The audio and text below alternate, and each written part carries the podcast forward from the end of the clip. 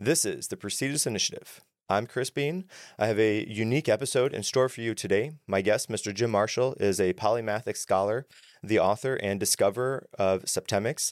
We'll be exploring the fascinating world of Septemics and also dive into Jim's polymathic journey. Jim, how are you this morning? Happy to see you. How are you? I'm doing wonderful, wonderful.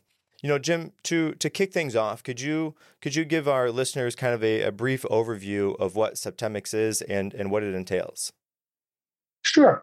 But let me just say one sentence to introduce myself so they have a frame of reference. Wonderful. I am the discoverer of hitherto unknown natural phenomena, which greatly aid in the understanding of people, from which I constructed revolutionary practical philosophic system called Septemics and published it in the book Septemics Hierarchies of Human Phenomena. Septemics is a philosophical science based on the fact that many phenomena related to human beings occur in a sequence of seven levels. Excuse me, literally, the word septemics means of or pertaining to seven. Septemics comprises a collection of scales or sequences, each of which breaks down various human phenomena into a hierarchy of seven steps. There are 35 such scales, each of which is unique and together they span the spectrum of human experience, by which I mean any problem, situation, difficulty, dilemma, etc., that any person has can successfully be analyzed by one or more of these scales, usually more than one. You know, I, have to tell you, I've been I've been reading your book. I'm about halfway through. I really I really enjoy the way you've broken down those scales, and I think probably the most fascinating thing for me, and, and something I, I, wish other authors would do because I think it's very very valuable, is to have a, a, a useful terms of definitions before you get into the text for that episode er, for that for that chapter because it's so important for the readers to understand the terminology that the author is using, why they're using those, and what they mean mean by those words that they're using. So wonderful, wonderful, fascinating job on that, and and really again, a very interesting subject. Thank you. Uh, as you pointed out, there is a glossary not only in front of each chapter, even in front of the introduction, there's a glossary. And I did that to mitigate the inevitable semantic barriers that you're going to have because I have had a lifetime of helping people. Even as a child, I was helping people. That's why I wrote this book. My intention from the beginning in writing this book was to help the general public. So I had to write it in a way that would be accessible to the average reader. Well, again, and I, I know I, I, I, was just going to say, say, that, I know I, I having that that glossary there is so important so that people can right. really understand what's going on. Right. Because even people who are well educated, there's always a question as to what definition is this person using. For example, there's a scale of communication. Well, if you look up the word communication, depending on what dictionary you look in, it has about 30 definitions. So you could reasonably ask, well, what definition is he using? And so I give one specific brief definition of communication that is exactly what I mean. And this is consistent with my whole uh, thrust in this book is to be unambiguous and clear. Because I want people to use this to, to make their lives better. Because I, I know it does. I've been watching results from this for almost 28 years now. Because the first draft was released in 95. And so I've been seeing people change their lives. And more interesting to me is that people get this. They get it. It's not obscure. I went out of my way to make it accessible. There are millions of books out there that are hard to comprehend, hard to grasp, even for college graduates. And I wanted this to go for everybody. So I know I succeeded at that. Basically, what I'm finding now is, having been promoting this book for almost three years, is that the population breaks down into two main groups those who don't know about septemics, which is obviously the largest group, and those who love it. So when people find out about this, the reaction they have is, wow, where have you been all my life? So people use this. Uh, and I can give you lots of anecdotes to underscore this. For example, people will routinely look at a particular scale uh, and they're not thinking about, for example, the mother in law. It's not in their mind, right? And the guy will get down to level five and say, wait a minute, this is my mother in law. She's exactly like this. Because these phenomena are specific. And because they're natural phenomena, they apply to people, which is why every person is at some level on every scale. Now, of course, you can ignore this data if you wish, but it's much smarter to use it. Because it's just like if you take your car out on the road, there's all kinds of signage no left turn, stop, no U turn, speed limits, etc. And if you don't comply, you get into a lot of trouble. Right? There's a hundred different bad things that can happen to you if you don't observe the signage. That is what this book is like. It shows you where the edge of the road is. And because of that, this book will help the reader to forestall catastrophes, dilemmas, bankruptcies, divorces, indictments, and so forth, because you are forewarned about the people who are at or near the bottom of the scale. The dregs of society live at the bottom of these scales.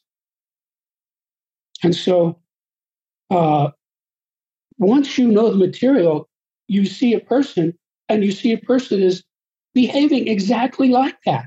You say, I'm not going to get involved with this person. I do this all the time. I meet people both online and in three dimensions. I look at the person. I, it's very easy for me to see where this person falls on certain scales. And I can say either, this is somebody I don't want to mess with. Goodbye, have a nice day, and I move on. Or this is somebody I want in my life because this person is going to be an asset because it's an upscale person. Well, you know, with that in mind, I have to say again, I having having been reading your book, I was I was uh, slightly intimidating to, to to to meet with you because I, I, I know that there's some levels that are going on and, and that will be at play in our conversation today. But but I enjoy the opportunity nonetheless to, to speak with you and to learn uh, from you. Again, I've I've I've been about halfway through your book, I, and I don't I, I don't necessarily read books. I study them. I change that terminology for myself, and just that slight change from reading to studying for me was such a big difference in my life as opposed to reading them at surface level. I want to study them. I don't. I, there's no time frame. I don't have to get done with this book in X amount of time and then move on. My, that that is far and away off of my plate. My focus is to read the text, learn, absorb for the information, and if it takes me, you know, six months to get through, then so be it. I, that's fine. That's fine. I, I don't care about that. But I want to study the information, and so you know, with the, with all that in mind, with all of the the levels and and the, the text that you've written, what are so there's there's ways that I can read that and anybody can read that and see how we fit on that scale and how others fit on that scale. Then what for those people that haven't read it yet, but but what what do we do with that information? How do we interact with that? How can we apply that to our to our life to, to those instances that we're in? Right. Okay. Well, there are actually three data that answer this question. First of all, each of these scales provides the user with an infallible way of determining the salutariness or beneficialness of any group, individual, or activity. If the group, individual, or activity moves persons up these scales, it's beneficial or positive. If it moves them down, it's detrimental or negative. So I am giving you 35 yardsticks by which to precisely measure human phenomena. Next, more importantly, just finding your level or anybody's level on any scale is by itself enlightening and beneficial. Every time you correctly spot a level whether it's your own or another's, you have an epiphany necessarily. That's one of the ways you know you found the right level. Right? You, you, you're looking at it and saying, Oh, I see, I'm at level four. Oh, that explains why I don't get along with Joe. so you have a realization. So you might say your insight just improved. You have more insight. Because the common denominator of, of this entire system is insight. It requires some insight in order to use it. But it also develops insight because every time you spot someone, you have an insight. There's the light bulb goes on over your head. And because you are more insightful, this facilitates your usage of the book, your further usage of the book. So, this is a snowball effect where the more you use the book, the more insightful you become, and that makes you more able to use the book, which makes you more insightful. And this just keeps going like this. And you have to realize that there are general scales and specific scales. Most of the scales are specific scales. Now, what that means is it's context driven, it has meaning in a context. For example, the scale of motivation. If I were to go out and stop some guy in the street and say, What's your wife's motivation toward you? he would look at me like a deer in the headlights. We'd say, Well, how can I know that? There are thousands of motivations. I'd say, No, there are only seven. All these others are just subsets of these seven. And you see, since you're selecting from among only seven, it's not that hard to do. So I could show him the scale. And what would happen is, in a matter of seconds, he would find a bracket. I'm talking about 15, 20 seconds you say, well, I can see it's not six or seven. That that doesn't apply. Certainly not one or two. It's maybe two, three, or four. And then I would say, okay, well, why don't you go ahead and just read the chapter, and then you'll be able to get this exactly. And then I'll read the chapter, come back, and then I'll say, well, now that I read it, I can see her motivation toward me is level four. Now, he's going to have a realization. He's going to say, well, that explains why she does this, this, this, and this. And the great thing about this is, whether it's a high level or a low level, he's going to be happy about that. Some people might think, well, if you find that you or another person is at a low level, that you'll be bummed out. That's not what happens because you're finding the truth. And when you find the truth, it opens a door for you. So this guy who finds out that his wife is at level four, that could mean several things. He might decide to just go home and divorce her as a result of that. Level four is money. He may say, Oh, now I understand. She, loves me because I, I own a Maserati. I have a 60 foot yacht. I fly my own Learjet and I live in a $5 million condo. That's why she married me. He might get rid of her. Or he might say, well, what do I care? That's okay. I got plenty of money. Here's $10,000, go shopping. you see? So it depends on the person. There's no one size fits all. This book is the exact opposite of that. The precision in it enables you to find out exactly where you are, exactly where the other person is. Now, I mentioned earlier three data in response to your question. The third data is this once you find the actual level of any person on any scale, you can improve that person by moving him up one level. I have solved the gradient problem that has bedeviled mankind for 6,000 years. Most people have problems, situations, dilemmas, and they don't know how to fix them. And the reason for that is always because they don't know the gradient. I'm giving you the gradients across 35 axes. Whatever level you're at, you've got to get that right. You then target yourself for the next level up. Ignore everything else, and you will get there if you try. Now, how long it takes, what you have to go through, what you're going to be like when you finish, that's all an unknown because I don't know the person. But that opens the way to continually improve yourself.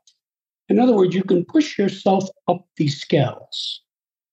Now, the fact that each scale is unique is a benefit because that is why between them, they span the spectrum of human experience. If you allow me to read for you the names of the 35 scales, you'll see that I have covered human phenomena. Because by the time you see this list, you'll say, this covers everything.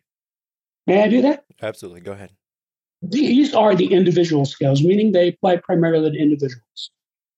The scale of basic purposes, the scale of personal influence, the scale of choice, the scale of permeation, the scale of thought, the scale of identity, the scale of evaluation, the scale of motivation, the scale of control, the scale of stopping, the scale of scholarship, the scale of literacy, the scale of human ability, the scale of memory, the scale of spiritual identity, the scale of mental deletion, the scale of aberration, the scale of physical fitness, the scale of justification, the scale of belief, the scale of equanimity, the scale of attack, the scale of conflict, and the scale of reaction. And these are the group scales, meaning they apply primarily to groups. The scale of relationship, the scale of life spheres, the scale of government, the scale of civilization, the scale of survival, the scale of management, the scale of exchange, the scale of communication, the scale of allegiance, the scale of sexuality, and the scale of politics. Any one of these scales by itself can dramatically change the life of the reader. And of course, it's going to change it in a better direction.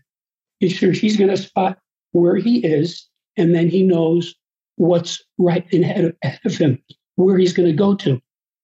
If a guy came to me who was 100 pounds overweight, right?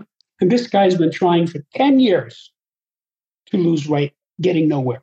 Widespread problem in America now, right? I've worked as a professional trainer. I wouldn't just say to this guy, go out and run five miles a day. That's malpractice. I wouldn't just give him a 100 pound barbell and say, lift this. That's not good training. I would say to him, how would you feel about walking a mile every morning? And he would probably say, Well, I, I think I could do that. Okay, good. So I want you to walk a mile every morning. And at the end of the week, we'll talk again. Right? So then I would say to him at the end of the week, How did you do?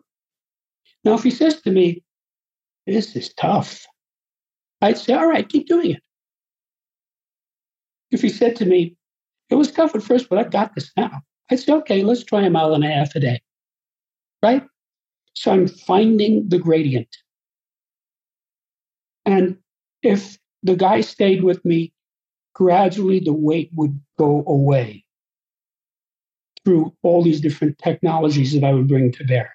And again, it's all on a gradient. You know, I'm not going to take a guy who eats anything that fits in his mouth and turn him into a vegan. Okay? Can't do that.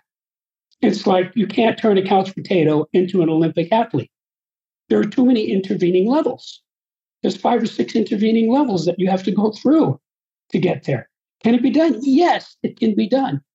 But you have to know the gradients.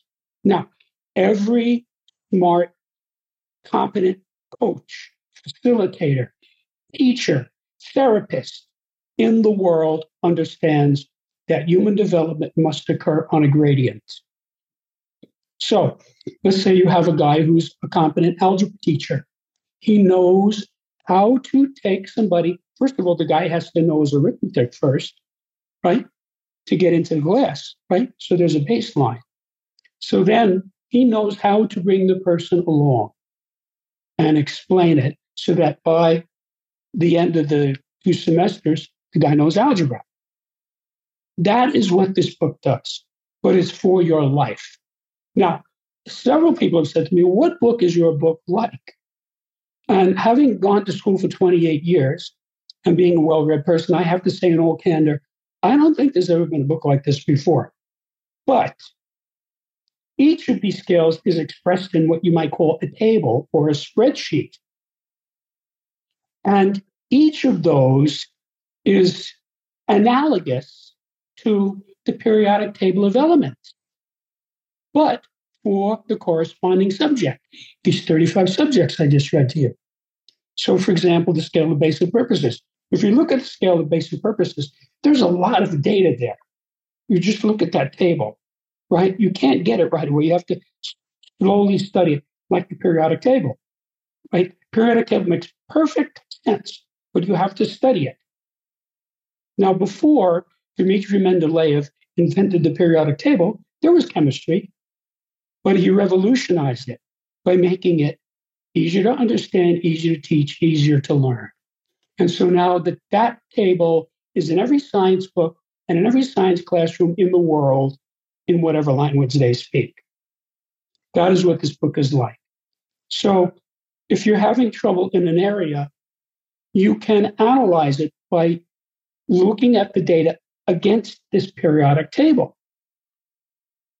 So, for example, in the periodic table of elements, well, potassium and sodium are over on one side. And so you can actually remove sodium from your system by taking potassium because it will replace it because of the chemical structure of it. And you can see that easily in the periodic table. See, so it goes from being just a bunch of data to something to help yourself. Oh, I want to lose some water weight. I'll take potassium. The sodium goes out of your body, and that's what causes you to retain water. You see?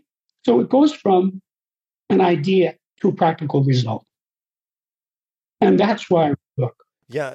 So what I really like is it, it is very clear that having this gradient, having this these scales, helps to set my intentions as I'm meeting with people or as I'm interacting with people, and it gives me kind of a, a level that I can clearly talk to them so that they can understand and, and I can meet them where they're at.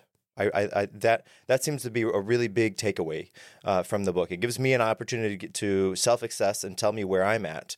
But when I'm meeting with other people or in, interacting with them on any level, I can look at them and, and get some sort of idea of where they are, what level they're at, and then I can meet them at that level and do my best to kind of move them, if, if I so please, to move them up to the next level. And being a, a, martial arts instructor, that's my that's my day job. Although it doesn't necessarily happen at day, it's the evening time.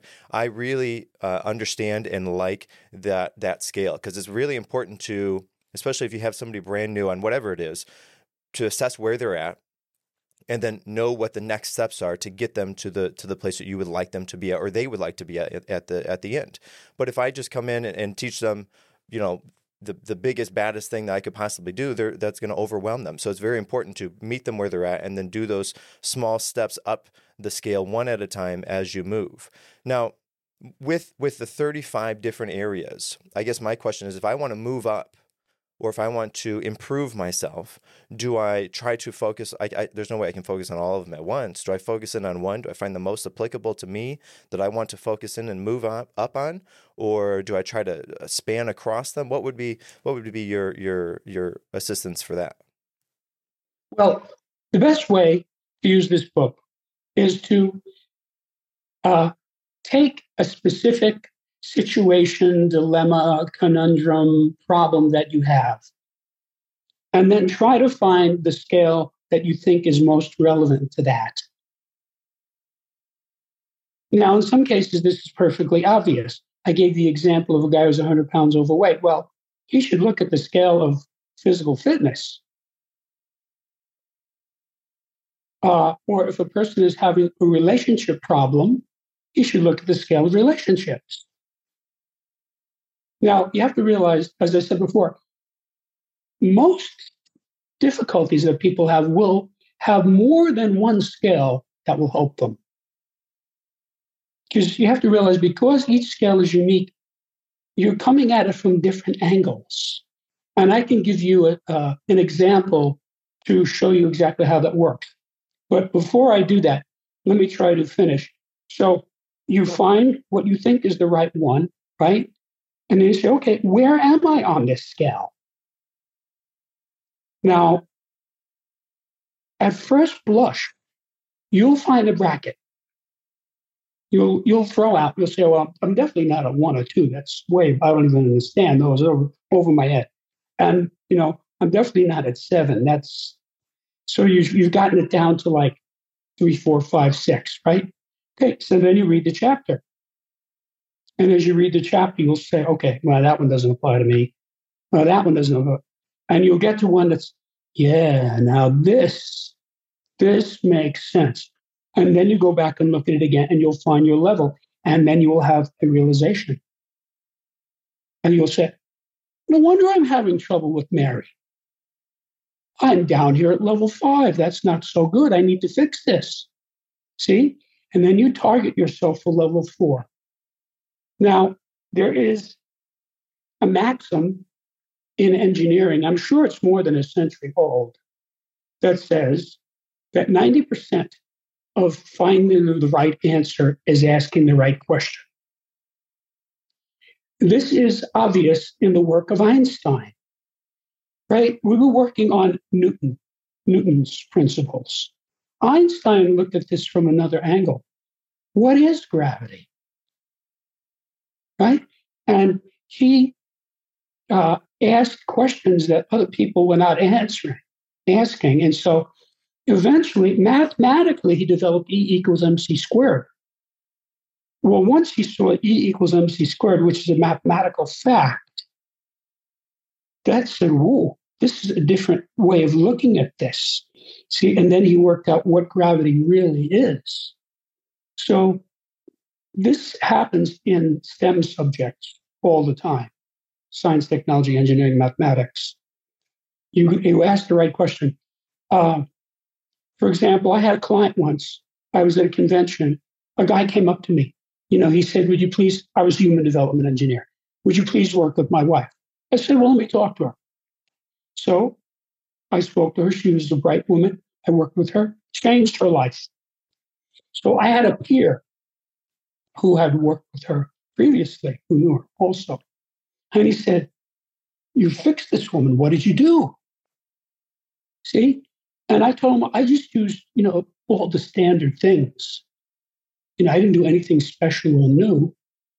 Uh, but I just apparently looked at it from a slightly different, words, I asked the right question. Now, in my human development practice, basically people want to know, well, what do you do? And what I'd explain to them is basically I use Socratic dialogue. Now, if you've read Plato, you know what that means. Uh, aided by biofeedback. And that is actually how I found Septemics, which in and of itself is an interesting story, which I should tell you. Um, this story really starts when I was accepted into engineering school at age 16. And of course, I thought at that time that I was going to be engineering physical things like electrons or airfoils or motors or whatever. Uh, but by the time I had my bachelor's degree, it was clear to me I wanted to engineer the human psyche because that is the area of greatest unknown, the area, the area of greatest mystery and difficulty. And more importantly, it is the area in which we are failing as a race miserably. 95% of the problems in industrialized society are because people don't understand people, don't understand the spouse, don't understand the son, don't understand the boss, don't understand some guy who's running for office. Okay? This book solves that across 35 axes. It gets you to understand the person because it gets you to focus on something very specific. And you get to do it at least 35 times. And in the case of specific scales, a lot more than that, because I talked before about the scale of motivation, right? So think about this. You could say, What is my motivation toward my wife? What is my motivation toward my son? What is my motivation toward my grandmother? What is my motivation toward my next door neighbor? Right? You can do this 100 times or more, right? Each time you do, you have a realization. Oh, yeah, I see. That explains what's going on between us. Then you could start all over again and say, what is my boss's motivation toward me? What is my secretary's motivation toward me? What is my cousin Joe's motivation toward me? See? So if you take that little vignette that I just gave you and blow it up a billion times in every direction, you get what this book is about. There's a virtually unlimited number of ways to use this. Now, in a general scale, it's not like that. Like the scale of basic purposes. Once you find your basic purpose, it is a life changing moment. You say, Ah, oh, this is what I'm about. You throw out the other six levels, they don't relate to you. And then you know what you're doing in your life.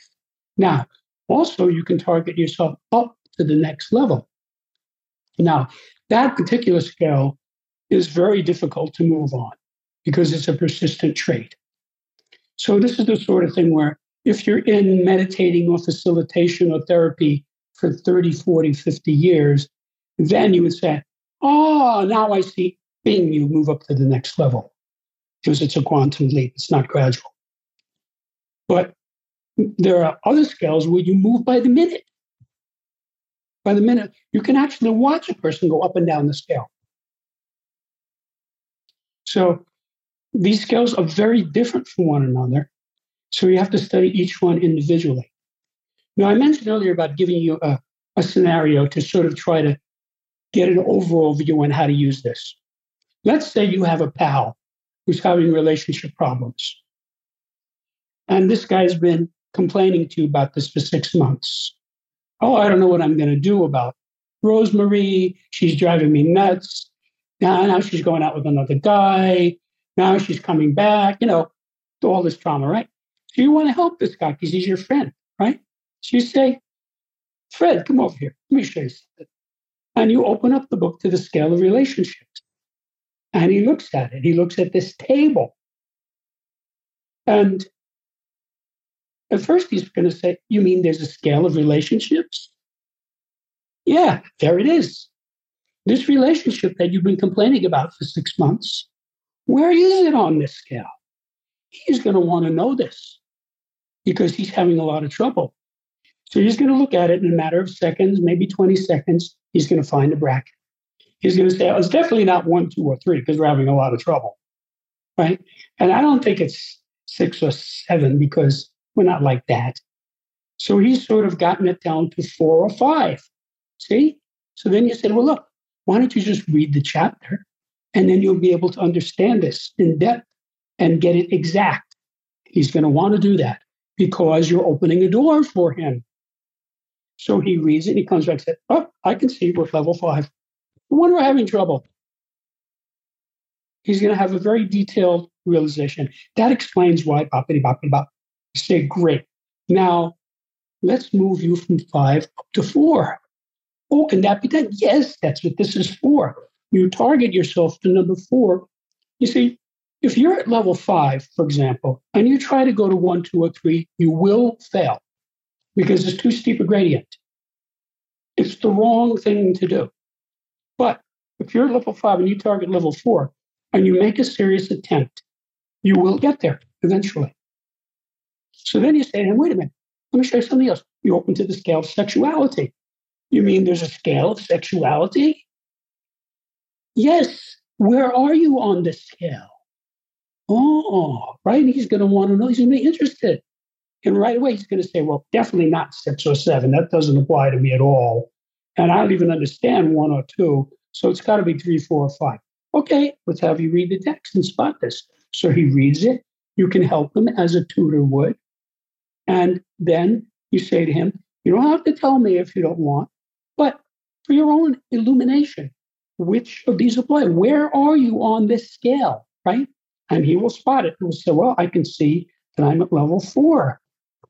And then he's going to say, no wonder I'm having trouble with Rosemary. He's at level five. And if you look at the scale, some of these are obvious conflicts. Now, you don't have to be at the same level, but you have to be at a compatible level on this scale, or the relationship is not going to work. And if you just look at the scale, you'll see that that's obvious in the scale. I mean, one levelist can have sex, another levelist cannot have sex. I mean, that's pretty clear. Yeah. Okay. Okay. So, uh, you know, I would routinely have uh, clients come to me, and I would know months in advance that they were going to break up as a result of the work I did with them. This was not a catastrophe.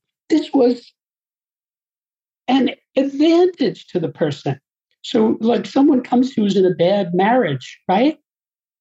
And, you know, I could see it was a bad marriage. I didn't say that, but I could see, well, this guy's at this level, this one is at this level. This is never going to work.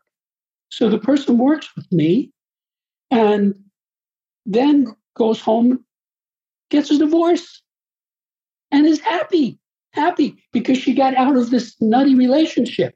See?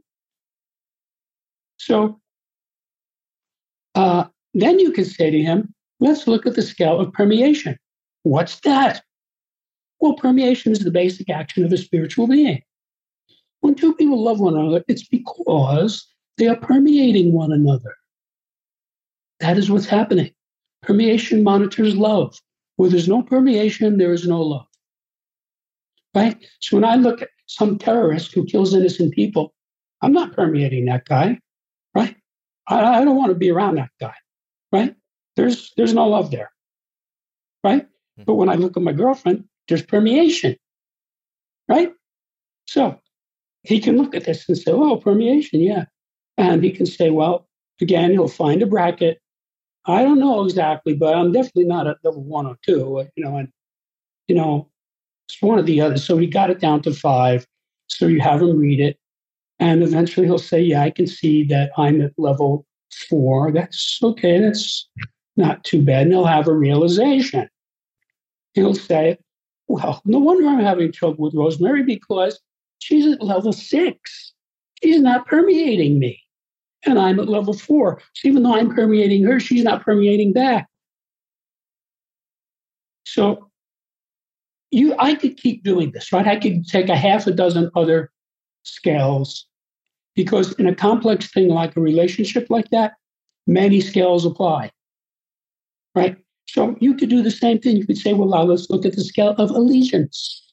Because anytime a relationship deteriorates, it's always because allegiance has deteriorated, right? The guy's going out with Rosemary, he cheats on her. He goes out with Betty Sue. That's a lessening of allegiance. He went down the scale. So you go through the same process again. Now, by the time you do four, five, six of these, this guy is straightened out. His mental clarity about this relationship is at a much higher level than it was before he came into the room and he'll probably decide something. You know, he might decide, well, she's the girl for me, or I never want to see this woman again. Okay, so that's that's how you use this. And I'll give you another example. Let's say you have a couple that's talking about getting married, right? Then going out for some time, right?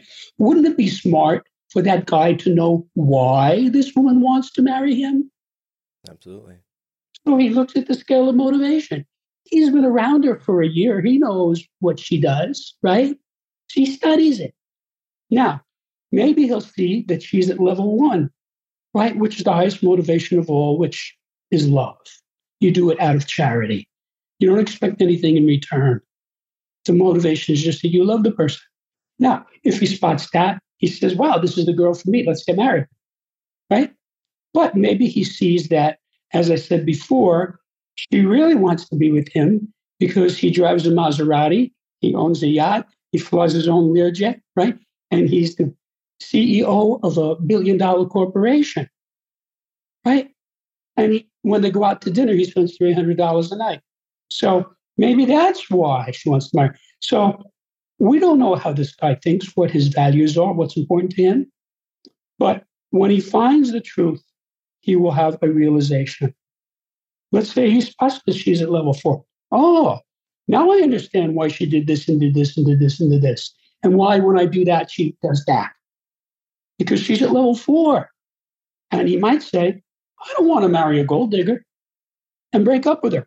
He's not going to be upset about it. Trust me. He's going to be happy. He's going to say, Thank you, Chris. You saved me a lot of trouble by showing me this. Now, you might have another guy who thinks of it differently. You may have noticed there are many rich, older, unattractive men who married two beautiful young women. So you've got a 50 year old guy, he's got $10 million in the bank, he's 50 pounds overweight, and he's got uh, Miss Maryland, who's married to him. Right? So, well, how does that work? I'll tell you how it works. The girl, or the wife, gets a diamond ring, a pearl necklace, a mink coat, a Corvette, and a credit card. She's happy. The guy gets a 25 year old wife. Right? So for him, that's fine. He doesn't care if she's a gold digger. You know, oh, you want to go shopping? Okay, here's here's five grand. Have a nice day. See? So for him, maybe that works. So there's no judgment involved in this. And in furtherance of that datum, let me tell you this. I tell everyone never tell anyone the level of anyone on any scale, assuming the person is alive. The person is deceased, that's another thing. If you read my book, I talk about deceased persons to be illustrative. You know, like I talked about in the scale of basic purposes, Abraham Lincoln was a leader. Well, you know, the man's been dead for what, 170 years or something? So that's fine. We can talk about him. But a living person, don't do it. It's counterproductive and it's unethical. It's much easier to just show the guy the book. Right? So you got this guy, Fred, who's having this relationship problem. say, Fred, come here. Look at this. When he looks at that scale of relationships, he's going to say, Oh, yeah, I see. This is cool. This is like, I never thought about this before. See? And when he reads the chapter, he'll get it. He'll see, yeah, this works. This fits together. See, he'll, because since it's natural phenomena, people get it. It's like the Fibonacci sequence. All these creatures that construct themselves according to Fibonacci numbers, they don't know anything about math, but they still do it generation after generation. People are like that. The whole world is walking around at some level on every scale. They just don't know it. So I, uh, and I'll tell you how, stumbled onto this. There is no theory of Septemics. This was all done empirically. So I was telling you before about the problem that people have understanding people, which this book solves, right? Mm-hmm. So to make a long story short, I had a long career as a human development engineer, working one on one with hundreds of clients of every description for cumulatively many thousands of hours. Now, incidentally, as this was happening, of course, my clients all improved, but I started to notice that I could predict the outcome of the session. Remember, I told you I had clients came to me. I knew months ahead of time they were going to get a divorce because I knew some of these scales. Well, this guy's at this level. This woman is at this level. This isn't going to work. I would never tell that to anybody. I would just know that, you know, she calls me six months, says, you know, uh, I divorced Jack. Oh, really? Okay, well, good for you. So that I knew that, you see. So this in the session, it only made me better at what I did. Because as the decades rolled by, I started to realize that the client was at a specific level on a specific scale that I had previously observed. Because although I told nobody, I made notes. So as these notes collected, after a while, they developed into scales, all these scales. So by 1995, I had about 32 scales of varying lengths. So I had one scale in particular that was a six level scale that by then I absolutely knew was correct because I had been using it all the time. Well, one day I was pondering a particularly difficult client, and I realized wait a minute, this client is at a level that's not on the scale. There's a seventh level here. So it was obvious to me when I saw what the level was where to insert it. So I just inserted it into the scale. And at that moment, the scale manifested mathematically, meaning all these data jumped out at me. Oh, well, this means this, and this means this, and therefore that. And it went from being a line, which is what a scale is, to a plane. which is why these are expressed in a table or a spreadsheet, like the periodic table, because it's a whole body of data. So I said, Whoa, I don't know what this is, but I found something here. Because whatever this is, it has to be natural law because it's got mathematics embedded in it. Now you have to realize I took 26 semesters of math and loved every minute of it. So I have a very mathematical mind. So I sort of went through life just seeing mathematics in front of me all the time. You know, like I'm watching a car go by and I'm calculating, you know, acceleration, its velocity, you know, how fast it can stop. That's how my mind works. I mean, that's how engineers mostly are. So when I saw that, I realized I found something. Then I said, wait a minute. I wonder how many of these other scales that I have that are of varying lengths are actually seven level scales that hadn't been developed all the way because I wasn't developing anything. I was just helping my clients and making notes. So then I, knowing what I was looking for, I studied these various scales. And in a short period of time, each of them went to seven levels. And when it did, it manifested mathematically. All of these data jumped out at me and it went from being a line to a plane. And that happened on all 32 of them. So then I said, wait a minute. This looks like a new subject to me. So then I said, my next thought was, you know, I could go from helping people by the hundreds, which is what I had been doing as human development engineer, to helping people by the millions if I put this in a book and get it out so people can use it on their own. So I said, well, I'm going to have to write a book. So the first draft was completed in December of 95. And I sent it in transcript form to colleagues of mine, all of whom had graduate degrees in a variety of subjects. And they all responded very positively. Now, they all had different responses. The responses were very positive. And the, the quality and the nature of their responses told me this is exactly what I think it is a new subject based on natural law that can really help people. So I spent the next 25 years of my life writing this book. Because you have to realize, first I had to discover this, the phenomena, which, as I said, was largely done by 95, although I did find three more skills as I was writing the book. Then I had to use this data to craft a workable philosophic system. Because you have to understand, as an engineer, I'm only interested in facts and results. The bridge must stand over the river. Okay, excuses are not wanted or offered in engineering. Okay, you have to get it right the first time. So that is why there is precision involved in it. Opinion and belief are irrelevant to engineering. If somebody said to me, Jim, I want you to build a bridge over the stream, uh, it's about 35 feet wide, I would ignore that 35 foot data completely. I would get out my laser beam, throw it across. Oh, okay, it's 33.2 feet. That's the data that I would work from. His 35 foot estimate is not bad for an estimate, but it's irrelevant. So I, it took 20 years to craft this into a reliable, foolproof philosophic system. Because you have to understand, there's 35 scales, each of which has seven levels.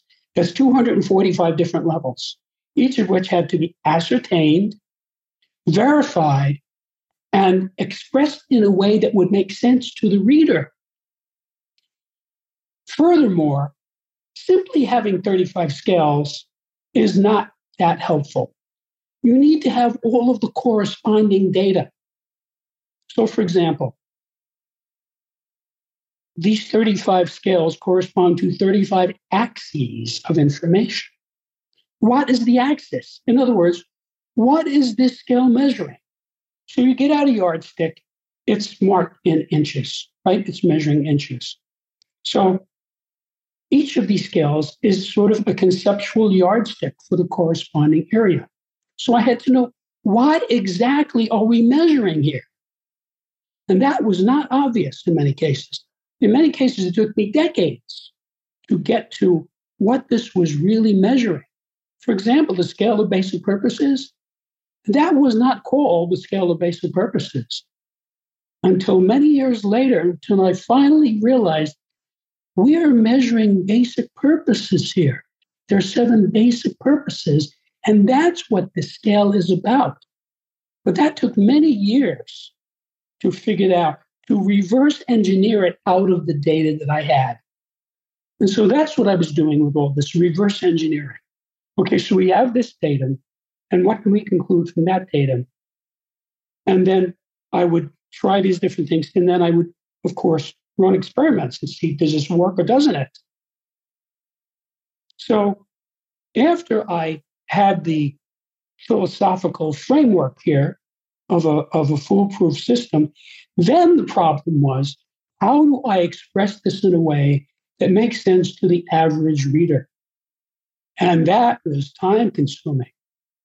I had to continually rewrite the book because I'd get feedback. And so then I would write it in a way that would make it more comprehensible, easier to understand. For example, I talked about, uh, and you referred to the glossaries. Well, originally there were no glossaries. Most people don't put glossaries in front of every chapter in any kind of a book. But then I realized, well, you know, if I want people to get this, I have to help them. I have to tell them, in particular, the definition of the name of the scale. In other words, if it's a scale of equanimity, you, I define equanimity. So before you get to the scale, you've just read what equanimity means. Because a lot of people don't know what that means. But that is what the scale is. It took me years to figure out that this was a scale of equanimity. I thought it was something else. So that's what the research was about. And then writing it in a way that people would get. And I know I succeeded at that because I've been watching people respond to this for almost 28 years now. They have the same response you do. They get it. They say, oh, yeah, I see. This is cool. And you don't have to be a college graduate to get this. I went out of my way to make it easier than that. And also, although mathematics is embedded in each of these scales, I went out of my way to not make it mathematical, to avoid that.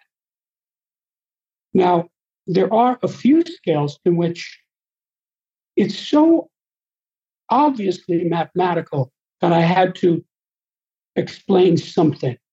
I'll explain a little bit of mathematics, but I've been tutoring mathematics since I was 18. So explaining mathematics to people who don't understand it yet is easy for me. I know how to do that. So I explain whatever it is, you know, let me first explain this about, you know, like I talk about imaginary numbers. What is an imaginary number? You know, and I explain it. And then I put it into the context of the scale, you see, because once you know that concept, then the scale makes sense, how it's constructed. So the the actual response people have in reading this book is it's like putting on your glasses and looking in the mirror. Right? Now, you and I both wear glasses. If I want to get a good shave, I have to put on my glasses. Right? Yeah. If I don't put on my glasses, I'm gonna I can't see that well. Because I'm gonna miss some things, right? That is what this book is like. Each of these 35 scales is a lens that you can hold up to either the mirror to see yourself or to whoever you're evaluating with this information. So you see it clearly. So that's what you get from this. You get clarity. So the more you use this, the clearer your mind gets. You see, oh, okay, now I see this. And as an example, I know the basic purpose of every president of the United States, going back as far as Franklin Delano Roosevelt. and many of the presidents prior to Roosevelt, who I studied, such as Lincoln and Washington and Jefferson. Now, the reason that it's easy for me to see going back to Roosevelt is because we have video, we have audio, we have their speeches. These people are easy to evaluate. You watch the guy, honest to God. People tell you their levels. It comes right out of their mouths. They tell you. So, like you say to a guy,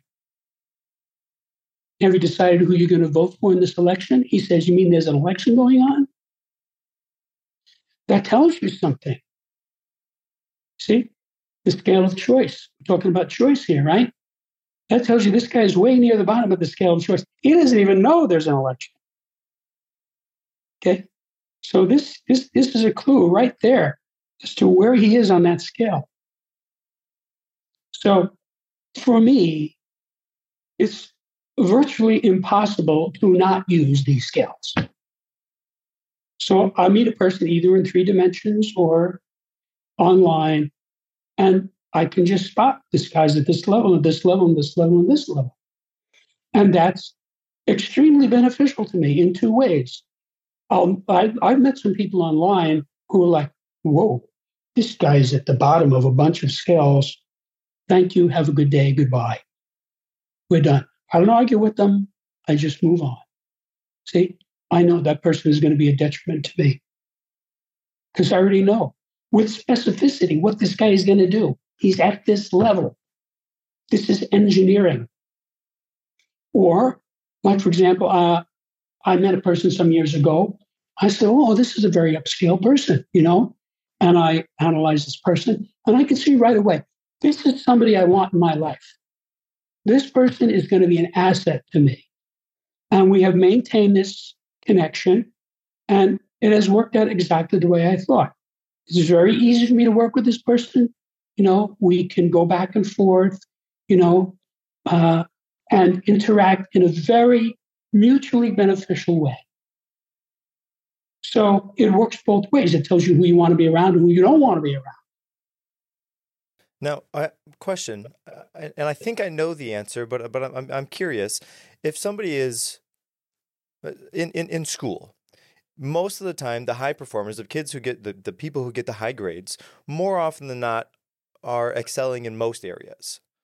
And they're not necessarily like if they're excelling, excelling, they're excelling not just in math, but in math and science. And generally that is the that's the case. And so I guess my question is with the scales, if somebody is, let's say, a level three across two or three of them, is it pretty safe to say that they're level three across many or all of them? Or if they're level no. seven, they're level seven across all? No, it's different. Okay. No, but I can give you several data that are relevant to this question. First of all, realize I went to school for 28 years. Uh, I know for a fact that there are people who are good in some subjects and good in other subjects. This was a major theme of my life. I had a friend who, anything regarding math or science, he was like a genius.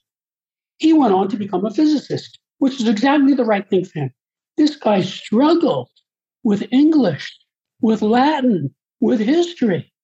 You know, I would have to help him with those things. And you could see he was having a hard time.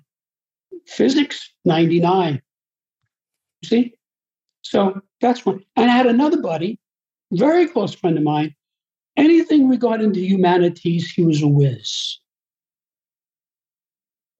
English, Latin, you know, he just ate it up. Classical literature, but he really had a hard time with math and science. So, needless to say, these two guys didn't get along with one another. Sure. And one of the things I learned in my teens was that I had to have groups of friends. I was like the guy you described who ex- excelled in all of these things. So I had one group of friends with whom I would attend math and science lectures. I would have another group of friends with whom I would attend plays and poetry readings. Mm-hmm. I had another group of friends with whom I would play sports and so forth. And I knew that these people couldn't stand one another and they wouldn't mix any better than oil and water, so I kept them separate. So, for example, I was in the math club. I was the only guy on the football team who was in the math club. I'm sure these other guys who are like brainy guys with glasses, I didn't wear glasses back brainy guys with glasses said, What's this guy from the football team doing in here? You know, how did he get in here? You know, but I loved it and I developed a rapport with the moderator of that club. We became very good friends because he could see that I really loved math and absorbed it, you know, and teachers like that. So that's how people are. Most people are high on some scales and low on other scales. That is the norm. Uh, and I'll give you a, a famous example. Almost everybody uh, who's been paying attention in the last 30 years in the Western world knows that Bill Clinton is a very smart man. He was a Rhodes Scholar, right? He left office with a high approval rating. He was the last president ever to sign a balanced budget. Okay? So even his opponents all agreed he was a shrewd politician. He knew what he was talking about. He was a formidable opponent. I mean, he got to be very good friends with the Bushes. He succeeded one Bush and then was succeeded by another Bush, and he's friends with them. You know why? I heard them say this. They could see what a capable person he is. They understood politics, these people. They understood it well. They, they knew the lay of the land, what to do. Clinton was smart enough to bring in Dick Morris as his personal advisor because it wasn't going so well early in his first term. And Morris said, look, do this, this, this, and this. And Clinton was smart enough to listen to him. And the rest is history. He was reelected. So it's also public knowledge that the man is a serial abuser of women. Now, if you want to put this into a septemic context, on the scale of human ability, he's very high. I'm not giving any levels. He's very high. Okay? You don't need me to tell you what level you can figure it out yourself. On the scale of sexuality, he's way near the bottom. There are all these women who sued him, who went on video and said he raped them. You don't have to take my word. This is public information. Everybody knows this. His own wife knows. Okay. So this is the perfect example of a guy who's high on one scale and low on another scale. I mean, really, he was impeached because of his philandering. Because when they sued him, he lied on the stand and he suborned perjury, right? He shouldn't have done that. That was not smart. He should have just said, okay, here's a half a million dollars, go away. Because they got the judgment anyway. And he wound up being disbarred because he broke the law. Now, he didn't get removed from office because the Senate usually has the view well, the people elected this guy. So when, you know, he hasn't murdered anybody, he hasn't given away atomic secrets to the Chinese, we're not going to kick him out of office. So that's usually how that's how all of the impeachments have gone in American history. Nobody has actually been removed from office because they figure, well, okay, he's a bad boy, but he was elected. Okay. But still, all of that came from his being low on this one scale. So, if I had the opportunity to speak to Bill Clinton, I would love to speak to Bill Clinton, especially on the subject of political science, which is one of my areas of expertise. I would love to say, you know, what do you think about this election? You think Biden is going to actually run? You think uh, these indictments are going to prevent Trump from being elected. I would want to discuss and see what he has to say because he's smart in that area. But if I had a sister or a daughter, I would say to them, don't go out with this guy. It's not that I don't respect him, I do. When I get a chance to listen to him speak, I listen. But he's not talking about his girlfriends, he's talking about his area of expertise which is what he should be talking about. I mean, I think a lot of people make fools of themselves because they try to opine in areas in which they're not experts. You see this all the time. You know, like some actor, you know, a guy's a great actor, and he comes out with all this political stuff. You know, this guy has no qualifications in politics. He has no degree in political science. He's never been elected to office. Why should I listen to him? I would rather listen to someone who actually knows that area. Like, for example, whether or not you agree with him, William F. Buckley was a very smart man. He was a very cogent writer. So even if you disagree with him, it's worth listening to what he has to say. Similarly with Noam Chomsky. Noam Chomsky is a bright man. He knows a lot. I don't have to agree with him to listen to him. You see, they have, there was actually a TV show where Noam Chomsky went on Bill Buckley's show Firing Line and they talked for an hour. It was very civil, it was very respectful. They disagree about everything. But still, I enjoyed that because I'm listening to two smart men.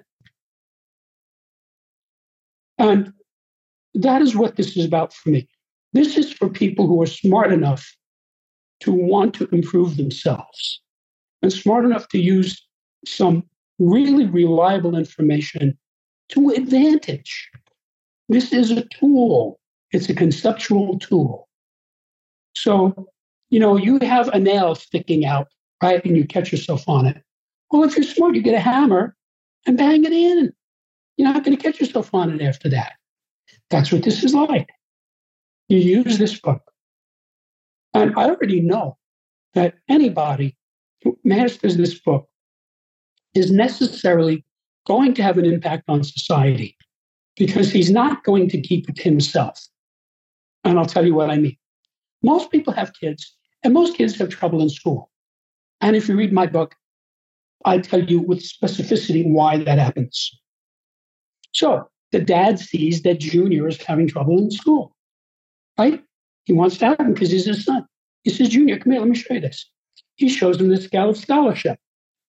The kid knows he's a scholar and he knows he's having trouble in school. So he's going to be interested. He says, Take a look at this. Where are you on this scale? In 15, 20, 25 seconds, he's going to find a bracket. He's going to say, definitely not one, two, or three, because I'm having a lot of trouble. And definitely not seven. That, that just doesn't apply to me at all. So it's, it's maybe uh, four, five, six. Okay, so read the chapter and see if you can spot it.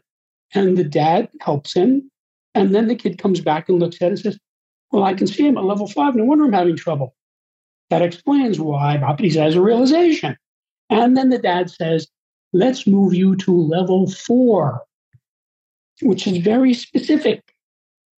And the kid says, Can I move up? Yes, I'll help you. And the kid will move up to level four. And instead of getting C's and D's, he's getting B's and C's. And then once he's at four, you can move him up to level three. And then he's getting A's and B's. So at some point, this kid is going to say, What is this book? Where'd you get this? See? And the dad was going to say, Well, here, read it. Because he already knows this book helped him. Right? And he's going to have the same reaction everybody else has. He's going to get to like the scale of basic purposes, first one in the book, and he says, Oh, yeah, this makes sense. You know, let me read the next chapter. Oh, yeah, this is cool. I can see how this works. And he becomes a septemicist. So when his girlfriend has trouble with her father, he's going to say, Betty Lou, come over here. Let me show you something. Where are you on this scale? You see, where's your dad on this scale? He's going to help her. And if he does what his dad does, the girl will have realized, well, I can see his motivation is this, this, and this. That's terrible. Okay. So then she understands him better because she knows what his motivation is. Right? That's a big eye opener when you know what somebody's motivation is, whether it's high or low. If it's low, you're forewarned. If it's high, you take advantage of it. Right? And then at some point, she's probably going to say, Where is this? What is this book? Where'd you get this? I never heard of this. Show. Well, here it is. Take the book, read it. He's got his own cup. And she reads it. Oh, I see. This makes sense. No wonder I can't get along with Mary Lou. She's at this level and I'm at this level. That explains. Now she's actually going to be able to get along with Mary Lou because she understands her. I get along very well with all kinds of people. Uh, for example, I have three sisters. One of them is a liberal, and two of them are conservatives. I get along great with all of them. Okay? Because I understand, I know, I see where they're at. Okay? I just don't make it an issue. Okay? So, I, and I just apply that for everything because part of the philosophy that I developed as I was working with people for 40 years as a human development engineer is some people are birds, some people are rabbits, some people are fish. If a guy's a fish, let him swim. Don't ask him to run. You're setting him up for a failure. He can't run. If a guy's a bird, let him fly. He doesn't walk. If a guy's a rabbit, let him run. He's not going to swim well. That's how people are.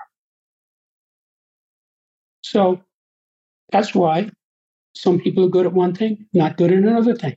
So my whole philosophy of people has always been find the good in the person and work with that. And every one of these scales facilitates that. For example, there's a scale of literacy. I can talk to somebody for 10 minutes and know where he is on the scale of literacy because he's talking, he's using words. So then I know at what level to communicate with him, which is something you referred to earlier. So if I'm talking to Dr. Jordan Peterson, I'm going to talk to him at a certain level, right? I, he's not going to have any trouble understanding anything I say. But if I'm talking to, let's say, my housekeeper, I can't do that, right? This is a person who's at a much lower level on the scale of literacy. So I'm not going to say colossal or enormous. I'm going to say big. So the person understands me. And I find myself editing my writings and my speech to the person. You know, like I have a couple of lawyers working for me. So when I talk to the lawyer, I know his language. I speak to him right at his level. Okay, well, well, are we filing a, reply, a response to this motion in limine? He says, yes, I'm working on it. Now, I can't talk to other people like that because they don't know law. They say motion and what? And then I would have to explain it to them. Uh, so this book saves a lot of trouble. Now, I have to tell you, full disclosure, when I was a young man, this data did not exist. I hadn't figured it out yet. So I made the same stupid mistakes that everybody else makes. I got involved with people that I shouldn't have been involved with. And this happens to pretty much everybody because they don't know the data in this book. Now, in retrospect, I look at those people, I can see where those people are on certain scales. It was right in front of me. I just didn't know the scale back then, right? Like when I was 19. You know? So now, mistakes like that for me cannot happen, will not happen, do not happen period. Because if there's any possibility that I'm going to have any involvement with somebody, I analyze the person just like that. So, for example, I told you I have a couple of lawyers working for me. Okay. I know exactly who they are, what they're about, how to deal with them. Okay. And so it goes fine. There are other lawyers I've dealt with. I can see this guy's a downskill person. Get rid of him. So this happens online too. I'll meet some people online. I say, oh, this guy's, you know, he's he's at the bottom of the scale. I'm not going to mess with this guy. So this is how people get in trouble. So let's say, right, you have a court case, and it turns out that the judge is very low on some of these scales. Oh, are you in trouble? So then, even so, if you understand it, you know how to deal with this judge. You know, you know what? let's not even go there. You, you, you, can, you can craft your case. You want to present incontrovertible data that's supported by objective evidence. There's nothing he can do about that. If, if you have something that's a little iffy, don't even go there. He's not going to help you. You know, I once had an experience. I was in court in pro per going against an attorney. And uh, he had filed a motion. Uh, and so the other attorney is talking to the judge, right?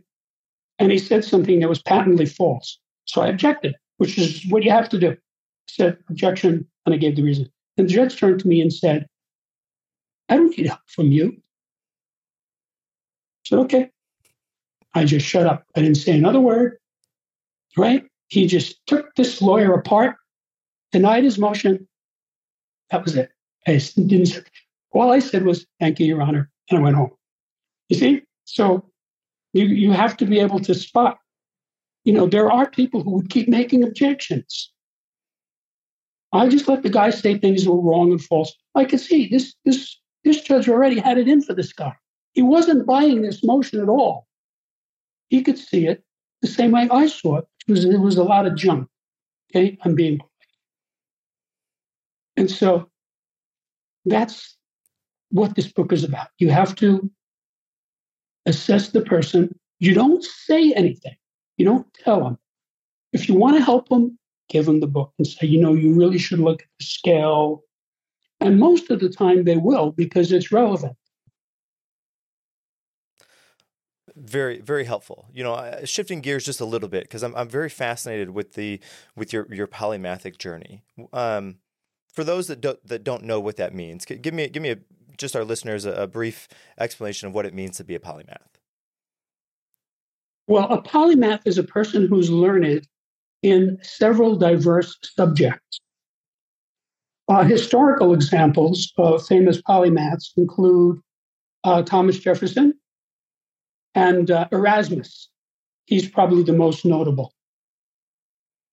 Uh, uh, I have no memory of a, any time in this life when I was not intensely interested in learning everything that's taught in every university. I was just born that way. I was that three year old kid saying, How does this work? You know, why does that work like that? You know, I always wanted to know.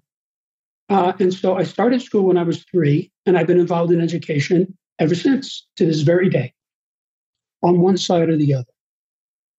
And actually, I find that working as a tutor or even as a facilitator was very educational for me because students put you on the spot.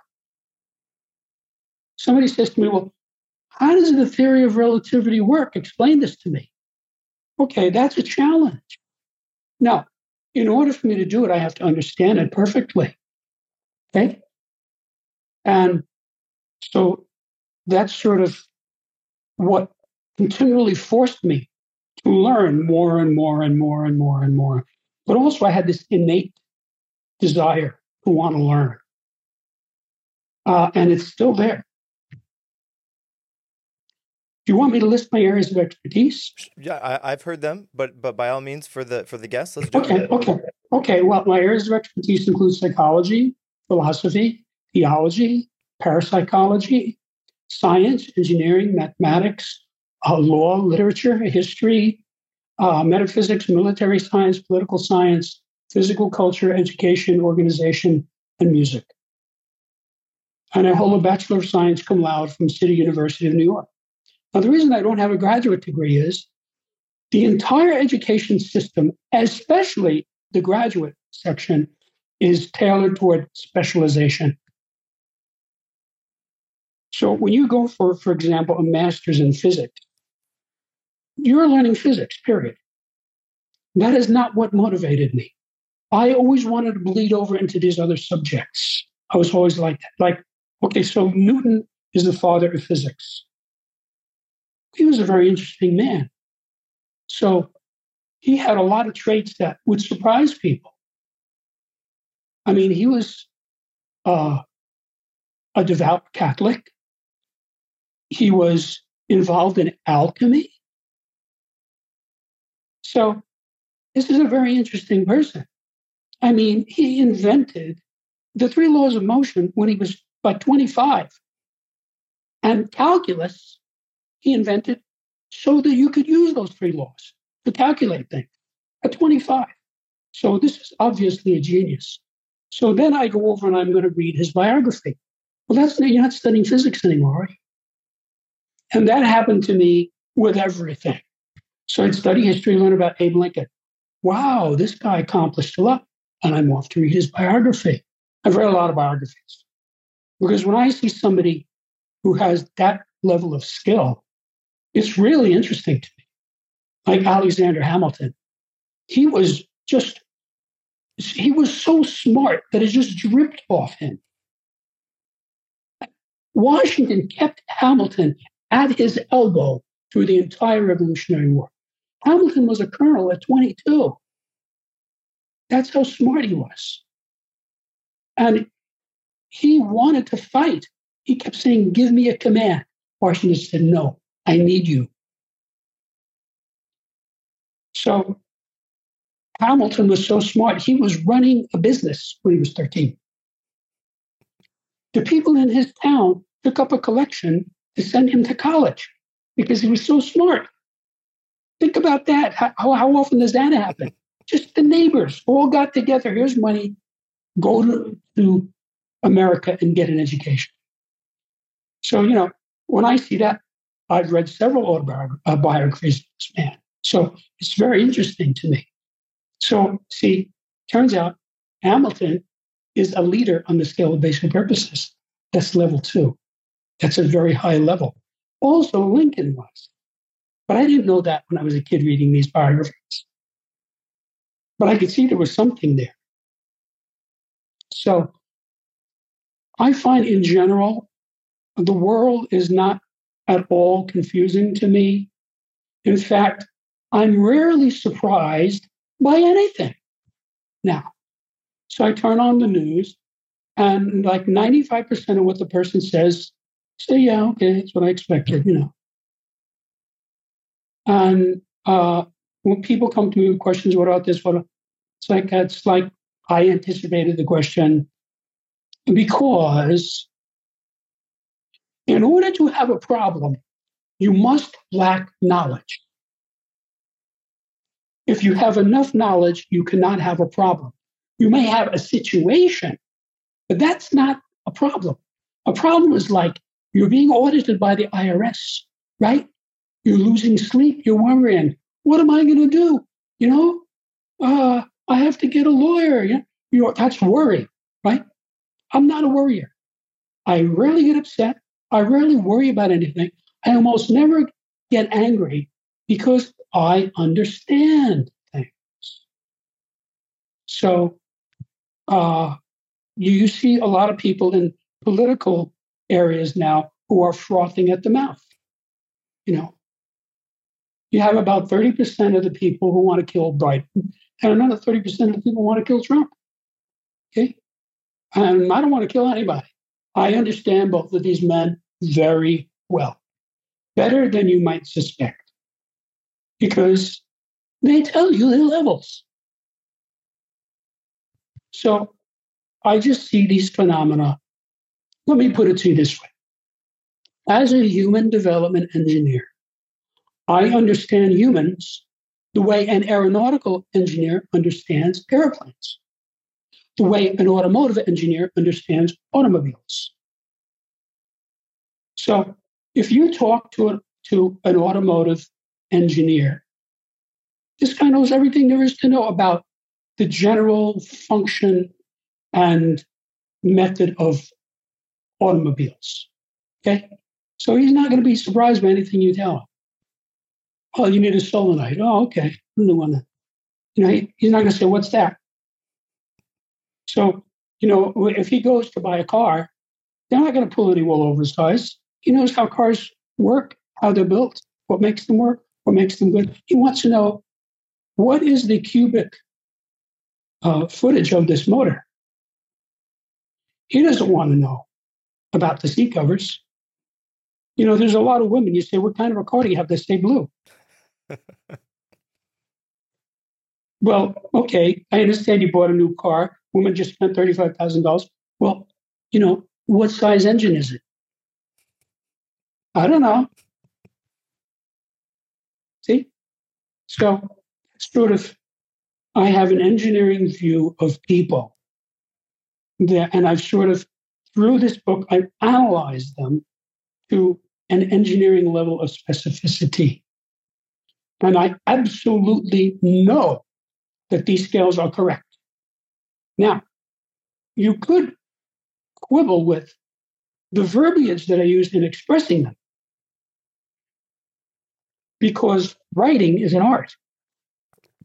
So I had to spend a lot of time trying to find the exact right word. For example, in the scale of basic purposes, I give the seven basic purposes that correspond to the seven levels. So, what is the basic purpose of a leader? Oh, I use the word conquer. See, that works for me. Now, some people might say, well, conquer, conquer, that's not a good thing. Well, that's a question of whose ox is being gored. I mean, when the Allies conquered the Axis powers, that was a good thing for almost everybody. It was even good for the people of Germany and Japan and Italy. They did very well after we got those crazy people out of their government, right? Look at how they blossomed, how Japan and Germany became prosperous nations, advanced nations. So that was because we conquered. Or another example is Abe Lincoln conquering the Confederacy. Lincoln was a leader.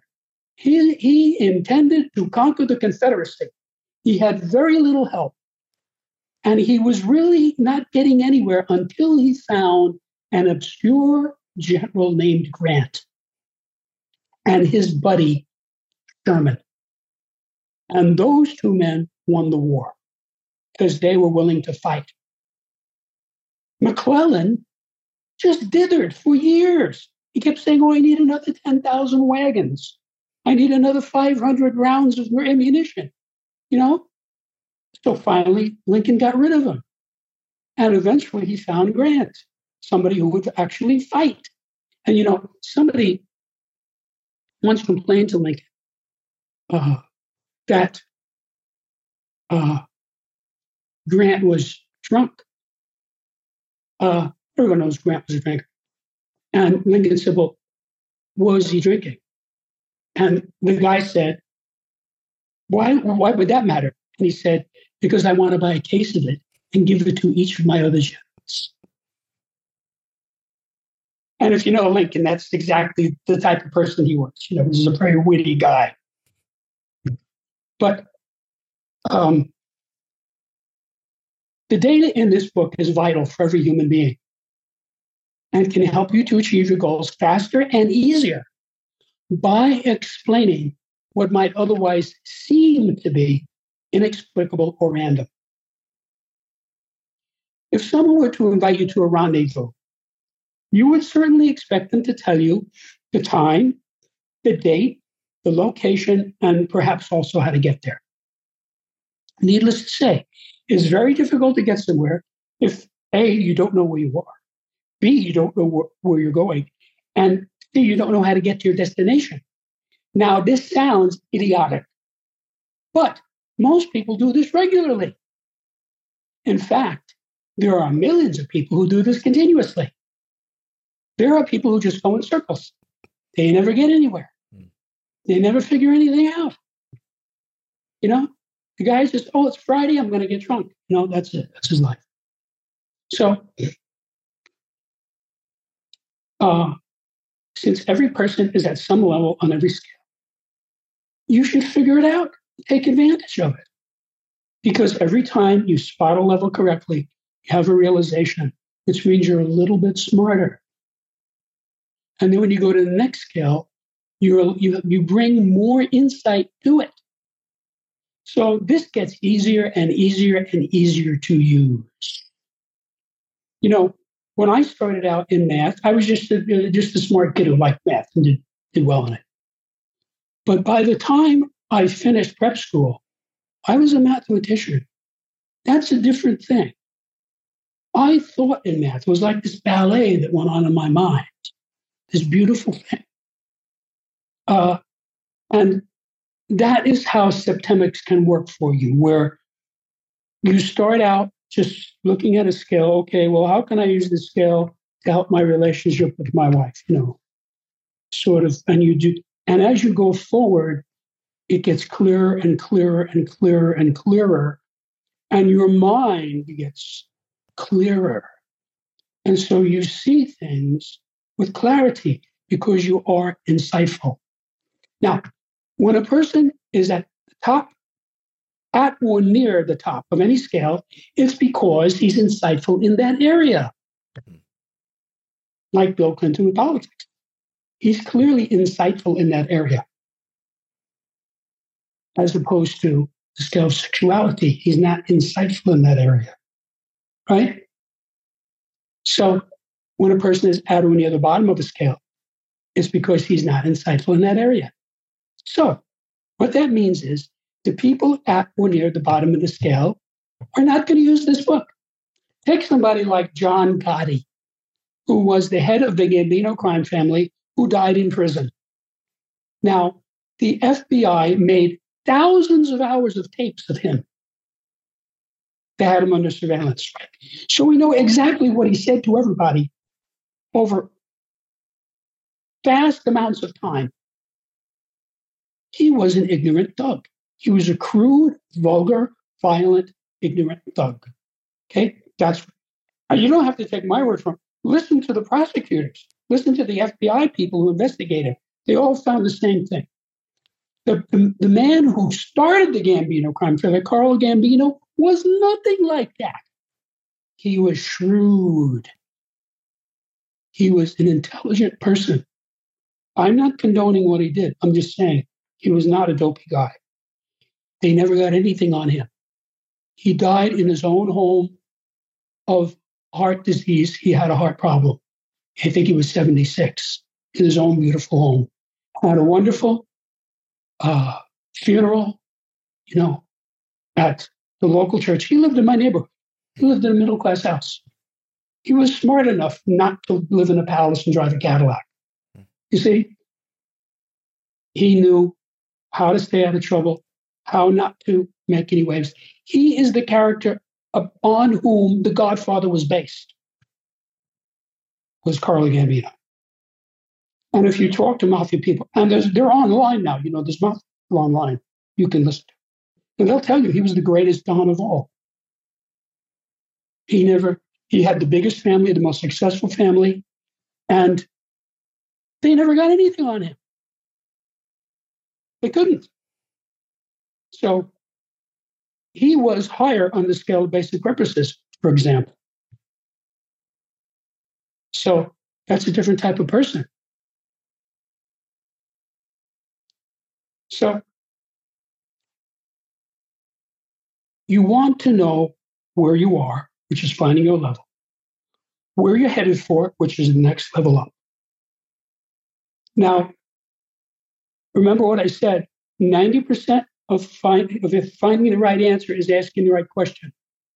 So once you know what level you're at, it's not that hard to get to the next level up. Now, how much work it takes, how long it takes, what you particularly have to do is a wild variable because every person is unique and every situation is unique.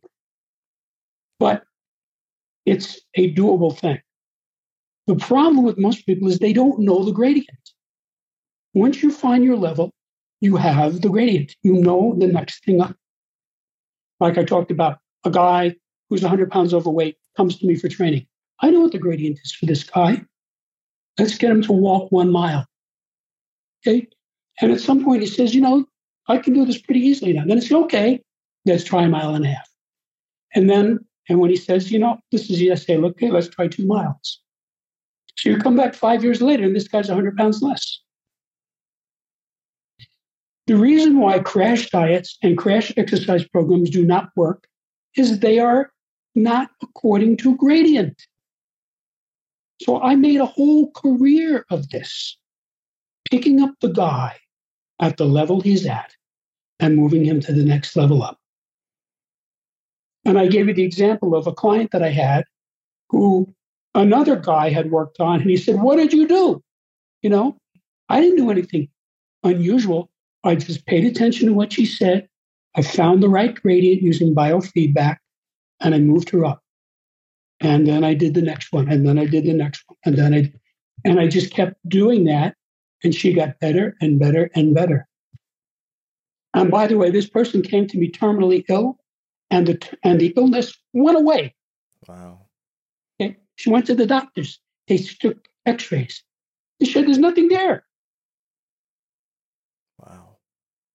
So I just smiled, like the cat who had just eaten the canary.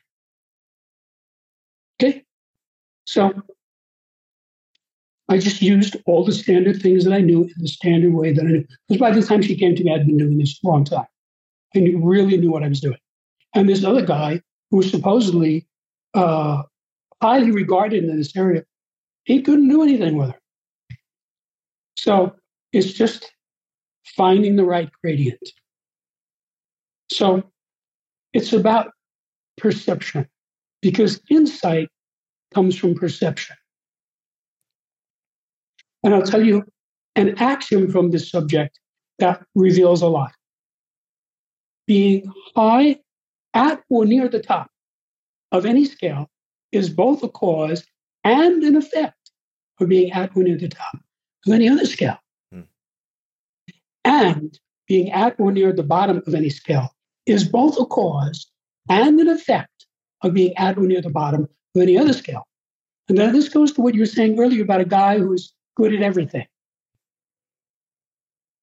So I have to tell you, demographically, the number of people who are at or near the top of every scale is like less than 1%.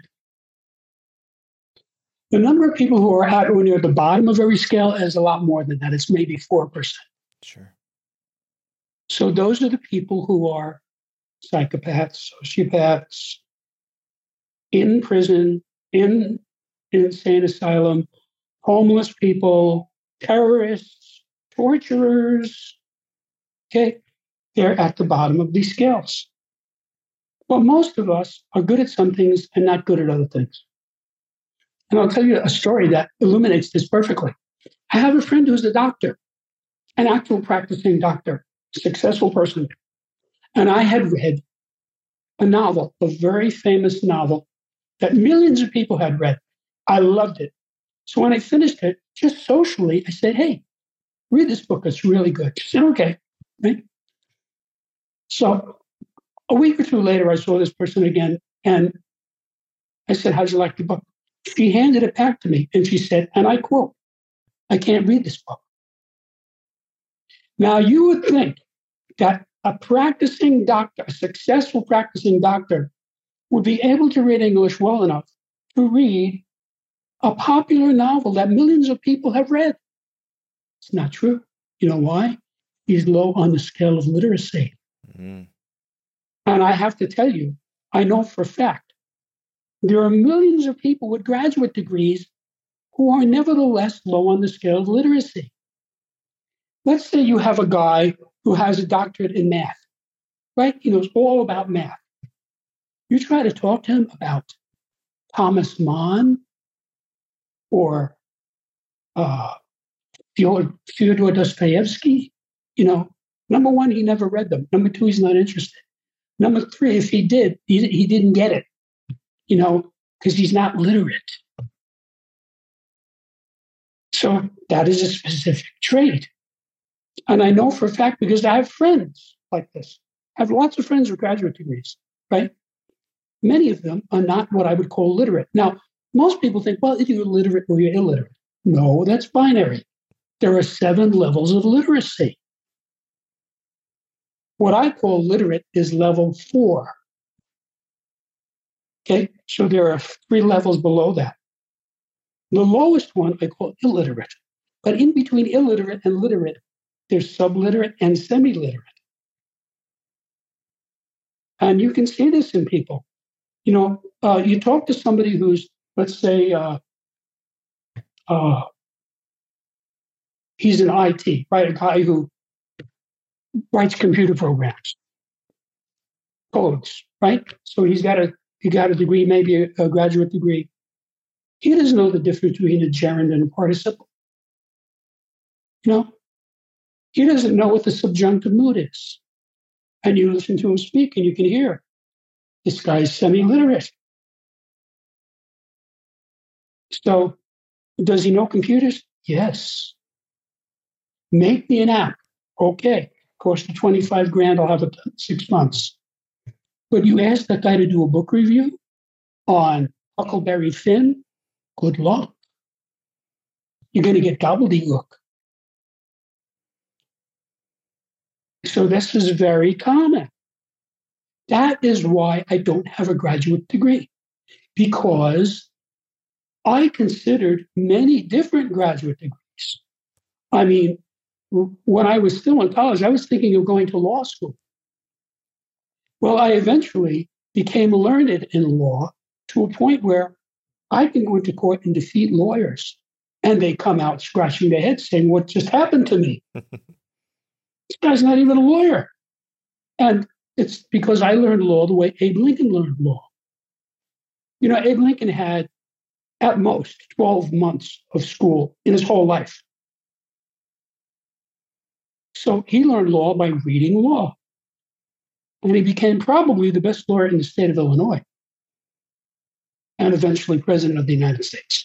Well, if you read the Gettysburg Address or the second inaugural address, they're utterly brilliant. He wrote them himself. He didn't have speechwriters. We have the original piece of paper where he scribbled out the Gettysburg Address by hand. Okay, it's awesome. So we're talking about a guy whose father made fun of him because he read books. Say, what are you wasting your time on books for? Get out and milk the cow. Right? He's still not there. So that's like the opposite extreme. Like there's a person who really had no education, but was brilliant. Uh, Hamilton is the same thing. Hamilton left what we now call Columbia University to fight in the Revolutionary War. Okay, he became perhaps the best lawyer in New York State, and he, what we call the federal government, he invented most of it as Secretary of the Treasury, when they started out in Washington's first term, there was no government. There was no United States. He had to invent it. So he did awesome things. The prosperity of the United States was created from day one by Alexander Hamilton, by his assumption plan, which was opposed by many people, but eventually he got it through Congress. And that's why the United States right from the beginning, was able to function commercially and trade internationally. So we're talking about a brilliant guy, a guy who was an orphan at 12. So uh, there are plenty of guys who have doctorates who are, in many ways, dopey. I listen to these guys on the internet all the time. You know, like there are physicists because you know I'm a physics fanatic, right? And I listen to these discussions about quantum mechanics and relativity and such, which is great. But if you hear these guys talk about something else, they have no idea what they're talking about. They don't speak properly. They're not informed. Flaubert, who's that? So uh, you have to realize that as I said, most people are high in some skill, low on another, and you have to pick the right person. You know, like I have the guy who's my webmaster. He created that website. I'm sure you've seen my website, mm-hmm, right? Mm-hmm. It's a very effective website. Lots of people say, "What a great website you have," because it was designed to take somebody who knows nothing and bring them up to specs on Septemics in 20 minutes, 15 minutes. And it does that right? I had this really brilliant designer, right? Top designer in the tech industry. But, you know, the thing is, he's like clueless. And that's how most people are. So, what you're looking for in a wife could be very different from what you're looking for in a partner in your business. Could be very different from what you're looking for in an attorney who's going to take on a case for you. See, so it's just like you're, you're picking the right specimen. And that is what this facilitates.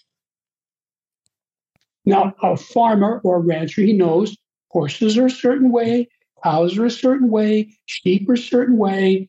So he knows how to take care of them. He, he knows what they need, what they don't like, right? That's his area of, of skill, right? So this does the same thing with people. But it's very broad and applies to everyone because I already know this applies to all humans across all demographics. Doesn't matter if your ages, gender, uh, religion, socioeconomic level, uh, et cetera. It's, none of those things matter. But I'll tell you what does matter. This book was written for people who want to improve themselves and others. Now, some people might say, well, isn't that everybody? No, it's not everybody. There are l- large categories of people who would have no interest in improving themselves or others psychopaths, sociopaths, professional criminals, war criminals, terrorists, torturers, corrupt politicians. You know, these people don't want to help you. They want to clean out your bank account and steal your wife. So, any one of these people, uh, you know, like Adolf Hitler, for example, he would never read this book. If he did read it, he wouldn't understand it. But even if he did understand it, he wouldn't apply it because it's contrary to his way of life. So the good news is this book is not a benefit to the people who are wrecking society. It is a benefit to the people who are advancing society. Yes. Yes. So don't worry that George Soros is going to get a hold of this and more efficiently destroy countries. Okay? Uh, which he does. Uh, so it would be more likely that somebody like that would try to suppress this book. And I don't know if I'll be around, but eventually that's going to happen at some point. Because, in case you haven't heard, the world is controlled by at most 8,000 people. They are a cabal of globalist fascists who do not want you to do well. When a person does well, it's hard to control him. They want you to do poorly. They want to inflate your money so that you can't buy five or six cars, so that you can't get on a yacht and go out to the ocean and be beyond their control. So, those people if they think anything about this book, they're going to oppose it. Well, you know, Jim, I, I got to tell you, thank you, thank you for for sharing your your your wisdom, your experiences, and and for writing that book. And and you know, again, I think that was such a it's such a helpful tool that the the the majority of people, hopefully the majority of people, could pick up and apply to their lives, and not only their lives, but to to help others along their way as well. And I'll be sure to leave links for your for your website, and also, uh, would you like me to put a, a, link to like, is there like an Amazon link? Would that be best? Or there is an Amazon link. Okay, there is an Amazon link. Yeah, great. I'll make sure to put those in the in the show notes for this episode as well. Uh, so that that concludes this episode with Mr. Jim Marshall. We explored the intriguing world of Septemics and gained insights into Jim's polymathic journey. If you found today's episode valuable, please consider subscribing, leaving a review, and sharing it with your network. Remember, the path to self improvement is multifaceted, and exploring new perspectives can be a transformative journey. Until next time, keep exploring and expanding your horizons.